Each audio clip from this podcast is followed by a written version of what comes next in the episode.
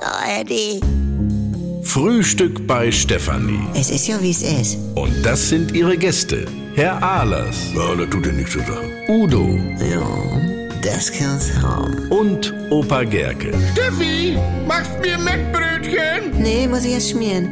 Milch und Zucker nehmt ihr selber, ne?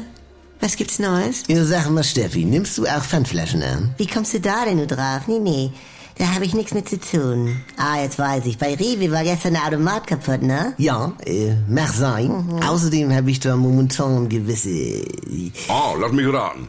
Hausverbot etwa? So gesehen ja. Udo. Nein, äh, es waren sehr unglückliche Umstände dieses Mal. Ich hatte da lediglich Reaktionstests durchgeführt und dabei ist leider der Automat kaputt gegangen. Also der war mal Schrott. Ach, denn warst du das? Du, die Schlange stand ja bis auf den Parkplatz am Nachmittag. Ja, dann haben wir uns wohl knapp verpasst. Auf jeden Fall, ich komme da mit einer leeren Spreitflasche an, steck die da rein, ein Weg. 25 Cent? Ja, und ich wollte nur mal testen, ob es überhaupt möglich ist, die Flasche wieder aus dem Loch zu greifen, Ja. nachdem sie durchgescannt wurde.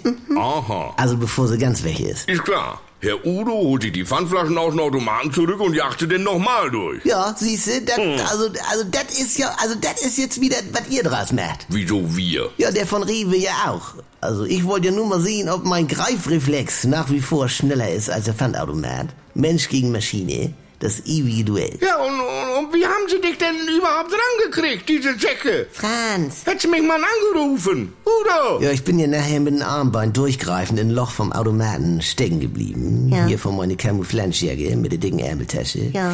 Ja, dann habe ich mit der linken Hand geklingelt, dann kam er schon. Ich sag, hier ist was mit, da guckt er schon. Äh, Was hat er denn gesagt? Ja, gar nichts. Er starrt mich nur an und drückt auf die Bontasse und dann waren's wohl 32, 25 mittlerweile. Und dann sagt er nur, aha. Aha.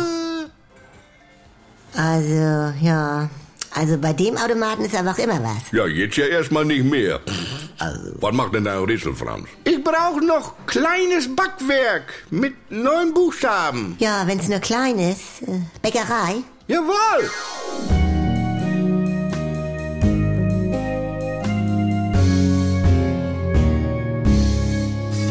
Hallo, hier ist euer Svenny und jetzt kommt die geilste Herde. Wenn ihr noch ein bisschen weiter ablachen wollt, dann ist ja vielleicht auch die Quo-Ase was für euch, ne?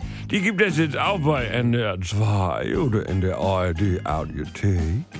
Ist was ganz Neues und ist mit Dr. Lina Peppmüller und so einer schönen kleinen Therapiegruppe, das tut mir persönlich sehr gut, mit meinen Kollegen Jackie Sprenzel, Pogge Deinhardt und mit mir, Sylvia Voss. Die Namen sind ja wohl noch ein Begriff.